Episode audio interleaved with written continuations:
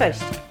Nazywam się Anna Zdzieszyńska i zapraszam Cię do wysłuchania podcastu Końska Dawka Rozwoju. Podcast ten jest o rozwoju i dla osób, które chcą się rozwijać, a konie są bohaterami historii i tłem do pytań, które mogą Ciebie zainspirować do pracy nad sobą. Cześć. Dzisiaj o jasnej, czytelnej komunikacji i o demotywacji. Zapraszam Ciebie do trzeciego odcinka z serii o motywowaniu. Mam dwa przykłady ze świata jeździeckiego, ze świata współpracy z końmi, które chciałabym, żeby Cię zainspirowały do rozważań na temat demotywowania, bo czasami się zastanawiam nad tym, ile energii wpuszczamy w to, żeby motywować ludzi. Na przykład mówię w świecie biznesu, motywować, angażować w ogóle ludzi w relacjach, rodzice jak motywują dzieci, a może przewrotnie powiem, wystarczy nie demotywować. No i dwie sytuacje końmi. Kiedyś miałam mini wypadek, moja klacz poezja po prostu mnie kopnęła. I w pierwszej chwili w ogóle byłam oburzona, że jak to ona mogła mnie kopnąć.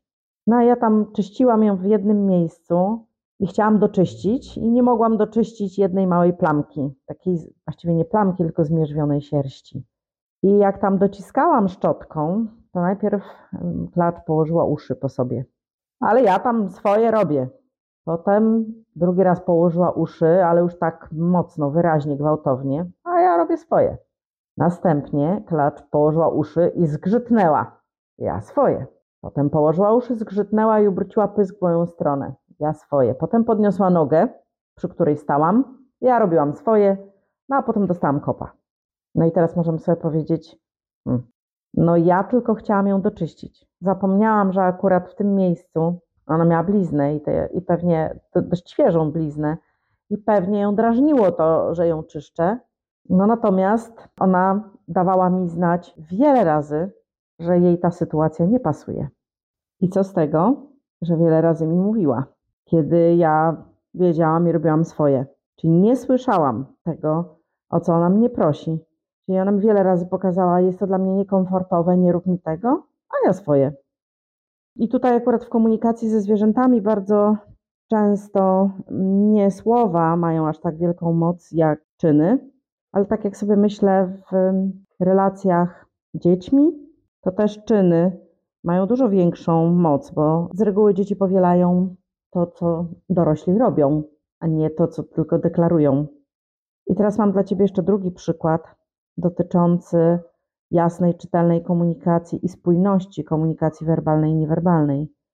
Kiedyś pracowałam rozwojowo w asyście koni i klient chciał zwiększyć swoje kompetencje, pewności siebie w sytuacji przemawiania do ludzi. I szukał, co robi nie tak, bo merytorycznie mówi, że wszystko naprawdę, że jest mega przygotowany, że wie, co chce powiedzieć i że ma wielką moc merytoryczną w tym, co sobie przygotowuje. Ale mówić, że coś jest nie tak, ponieważ dostaje słabe informacje zwrotne ze strony osób słuchających.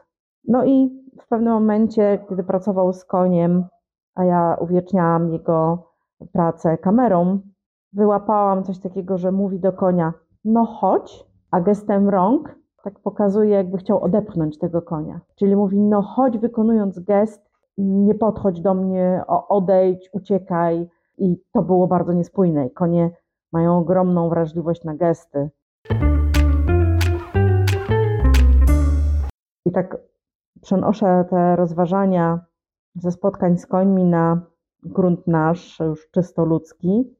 I tak sobie myślę, że brak słuchania, brak zrozumienia i niespójność w komunikacji werbalnej i niewerbalnej, czyli niespójność między gestami i słowami, to jest coś, co demotywuje. I czasami nie wystarczy jasna, czytelna komunikacja nadawcy, bo kluczowe jest, co zrozumiał odbiorca. I myślę, że właśnie słuchanie, właśnie umiejętność okazywania rozumienia, przedstawiania się w tej sytuacji, próba zrozumienia będzie motywować, a brak słuchania demotywować. I pytania rozwojowe na dziś.